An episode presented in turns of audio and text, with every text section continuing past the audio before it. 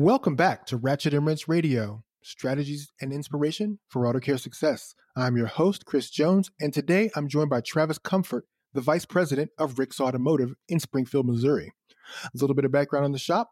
Uh, Rick's Automotive is owned by Rick and Karen Hughlett. Uh, the staff size is 44. The shop size is 28,000 square feet with 28 bays. The average monthly car count is 1,400, and the average revenue annually is 9.5 million.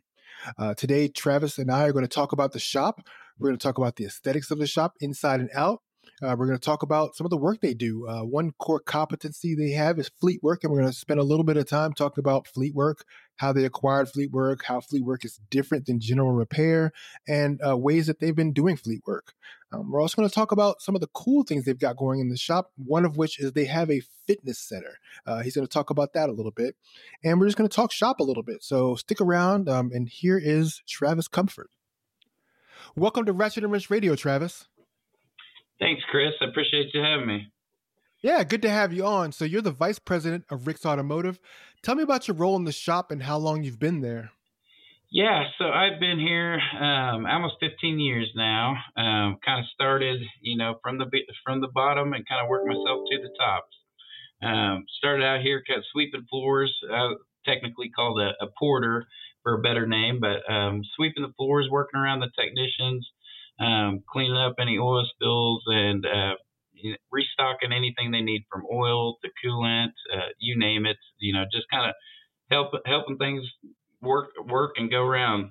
Um, so work my way up from there. Uh, was to kind of head porter, and you know, there's many things that the porters do here. We um, shuttle customers home. We pick customers up. Um, we pick up parts around town from different uh, um, parts suppliers and dealerships. Uh, we also currently have a free pickup and delivery program, so we can we'll pick up and deliver uh, customers' cars that you know they may be at work for the day and uh, don't have the time to uh, get here to the shop and drop it off and have somebody take them home. So we'll pick them right up for them. Um, and another service we do, we, we pick up and deliver a lot of fleet vehicles for our, our fleet business too. So, um, you know, worked my way up there. Um, from there, I went into our part, parts room. We have a dedicated parts guy. He's been here, I think he just hit 20 years. So I was helping him out for a while, learning that. Did that for about a, a year and a half, two years. Um, then kind of worked my way up to the front counter as a service advisor. Um, worked as a service advisor, you know, writing service for customers for about two years. Um, from there went on. Um, we actually had a general manager that was working for us at the time, and um, really sad story. He ended up getting sick and kind of went downhill pretty, fairly quickly, and um, still makes me sad to think about it today. But um, he needed some help, and I, I kind of got to work with him the last couple of years he was there, and and learn that general manager job, and um, you know, so kind of stepped into that role after the service advising helping with more administrative and tasks and and stuff like that, uh, things like that. So um, I then got to the point, you know, Rick, he was he's uh, you know 66 years old right now. I'm 67, and the last couple of years he's been wanting to retire and take you know time off and uh, away from the business and not have to be so tied up in it and and enjoy retirement. So uh, it was about two years ago he took uh, his furniture, desk, home, and set it up at his house. That way he, he could work from home or wherever he is from his laptop. Um, moved me into his office, and um, that's where I'm at now. So last couple of years been running the show and you know working with Rick on on on the big picture. Wow, you got you, your story is kind of like the guy that goes from like ball boy to assistant coach, you know? yeah, yeah. and, you know, I've always had a strong work ethic growing up, and I, since I was 15 years old, I've worked full time, and um, I think even my senior year of high school, I was on a work release so I could work and make some money and buy a car and, and do all that. So uh, I was taught, taught at a young age, you know, good work ethic. So uh, working hard helps. Yeah. So was like automotive something on your radar from from that young age, or was this like just an opportunity that kind of fell in your lap? Uh, a little bit of both. You know, I've always liked vehicles. Uh, and and that's the one thing I, I've, never actually been a technician, but it, it did kind of fell on my lap at the same time. I'm actually married to Rick's youngest daughter, Kayla, and she had uh, she worked here at the business for 18 years, and I think about a year ago she's um, we are blessed enough she can stay home, and uh, we have two two young boys there that she can, you know, take to school, pick them up, and uh, whatever they need. So um, it's been nice. Good deal. Yeah. So, you know, we in the April issue we talked about like how Rick came to own the shop. Can you just tell our listeners really quick and in brief, like because it's such an interesting story. How did Rick come to own that shop? Yeah, so he was uh, working with for a guy named Lee, and uh, Rick and his wife Karen was Karen was pregnant at the time with the, with their oldest daughter, currently now named Crystal, and uh, so he's working for Lee, and I guess Lee just he had a motor home, and I guess he'd kind of drive back and forth to to Vegas or what wherever it was he wanted to do, and um, so one day Rick come in and uh, he's talking with Lee, and Lee's like, "Hey, I'm in Vegas. I probably won't be back. Just just send my check here." and uh, uh, Rick was a little worried about it, and you know we he had O'Reilly's right next door. Um, and he he knew Charlie O'Reilly, which Charlie, you know, is still around to today. And Charlie's like, well, you know, it sounds. And come to find out, I guess uh, Lee had some uh, financial troubles, and that one day two different banks showed up fighting over equipment, and um, so uh, you know Rick had to make a quick decision. And talking with Charlie O'Reilly, Charlie kind of helped him get on his feet and told him, you know, hey, you've been running the place uh, anyways. Why don't you just take it over and start start your own thing. So you know, being pregnant with their their firstborn, they, he had to make a quick decision and um, went with Charlie's advice and and uh, you know started his own automotive shop. Man, that's like probably the fastest succession planning story I've heard. Yeah, yeah, yeah, yeah, yeah. Uh, you know, he started in uh, the in the front of this building was an animal care center, and uh, he started in the back of it. I think he could fit maybe three cars in there at a time. And um, 1988, he kind of went and built his first building. We call A building now, um, which we do a lot of diagnostics, um, transmission swaps, engine swaps, drivability stuff in there. And uh, yeah, so that was kind of the first building in '88, and then come you know 2000, 2001, he he expanded another eight bays the first A building was 10 bays. You got got to the size where it was packed up. Uh, built, B building, which is now uh, our fleet building in 2000, and uh, you know got to the point where we couldn't get anybody in for a quick oil change or a quick set of tires. You know those quick needs a lot of customers um, need, and we had our last expansion here in, t- in 2012. So um, we had another 10 bays. We moved all our tire work and uh, we have a, a, quick lube there with the whole pits. Uh, we do alignments, chassis suspension, and it, it kind of the uh, the quick repairs that customers want, you know, right then and there, and need right then and there, so to speak.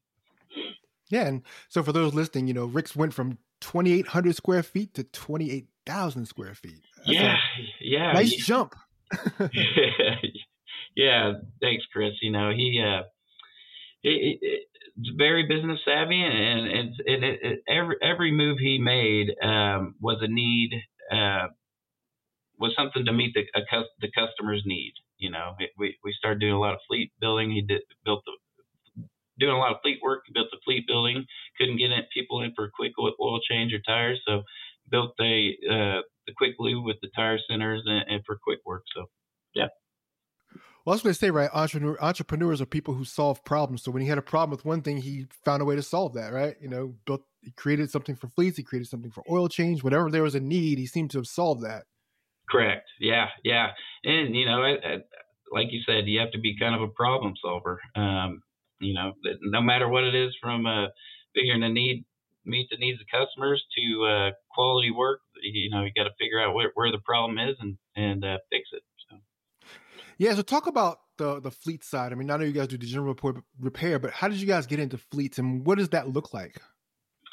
Yeah, so Rick actually got into you know fleets back when he uh, had his first building, uh, a building, and um, I it, I think it was Springfield Paramedics they called it, and they had an issue um, with some of the way the ambulances were designed with the box they're catching fire.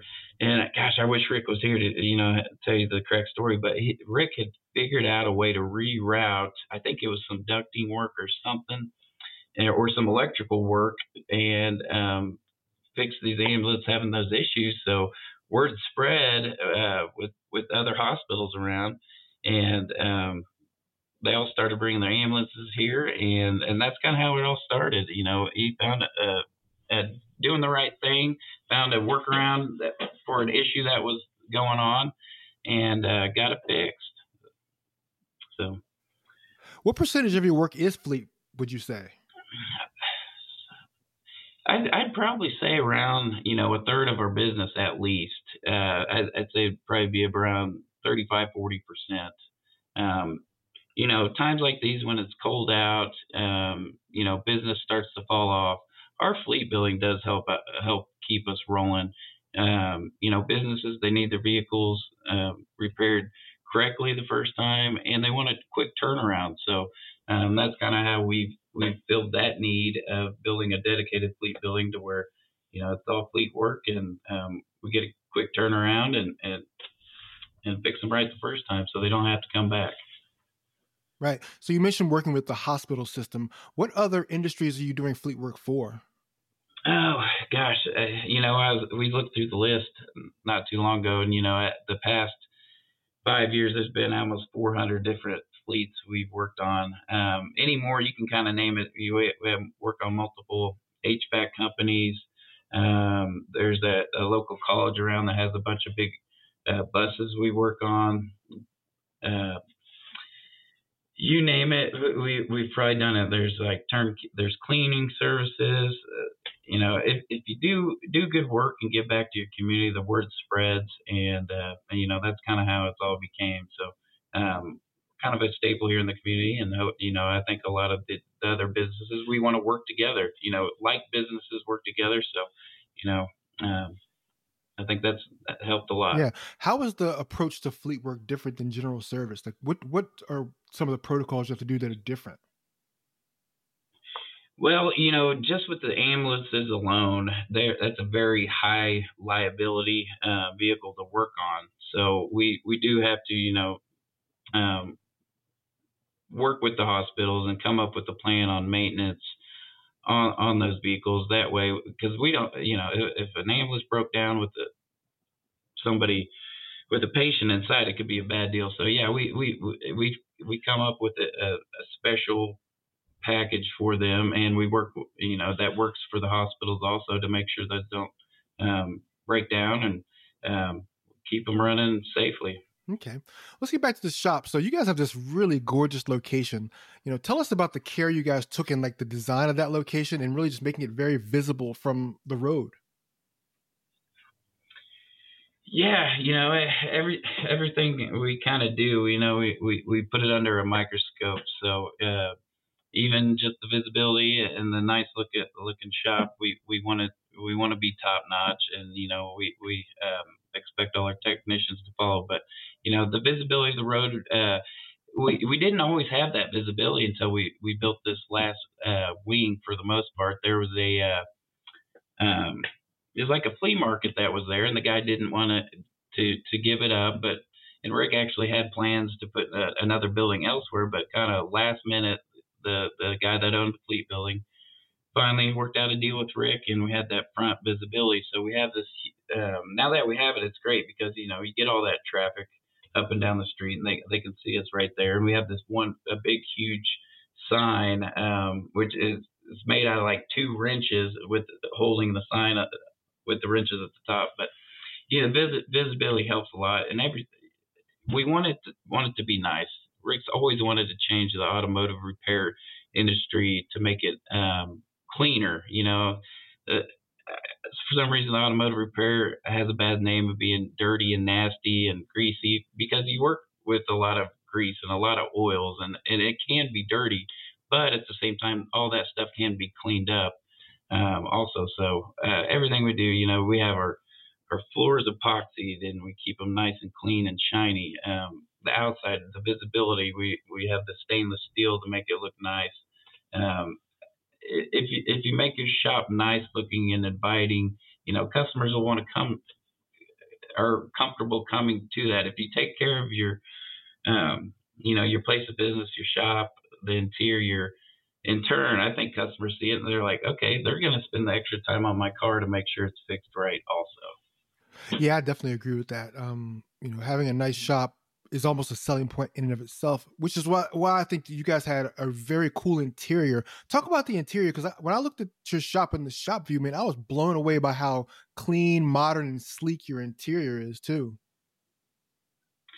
Yeah, you know, once again, we yeah we want to keep everything nice and inviting, and uh, we like to say we we uh, you know kind of uh,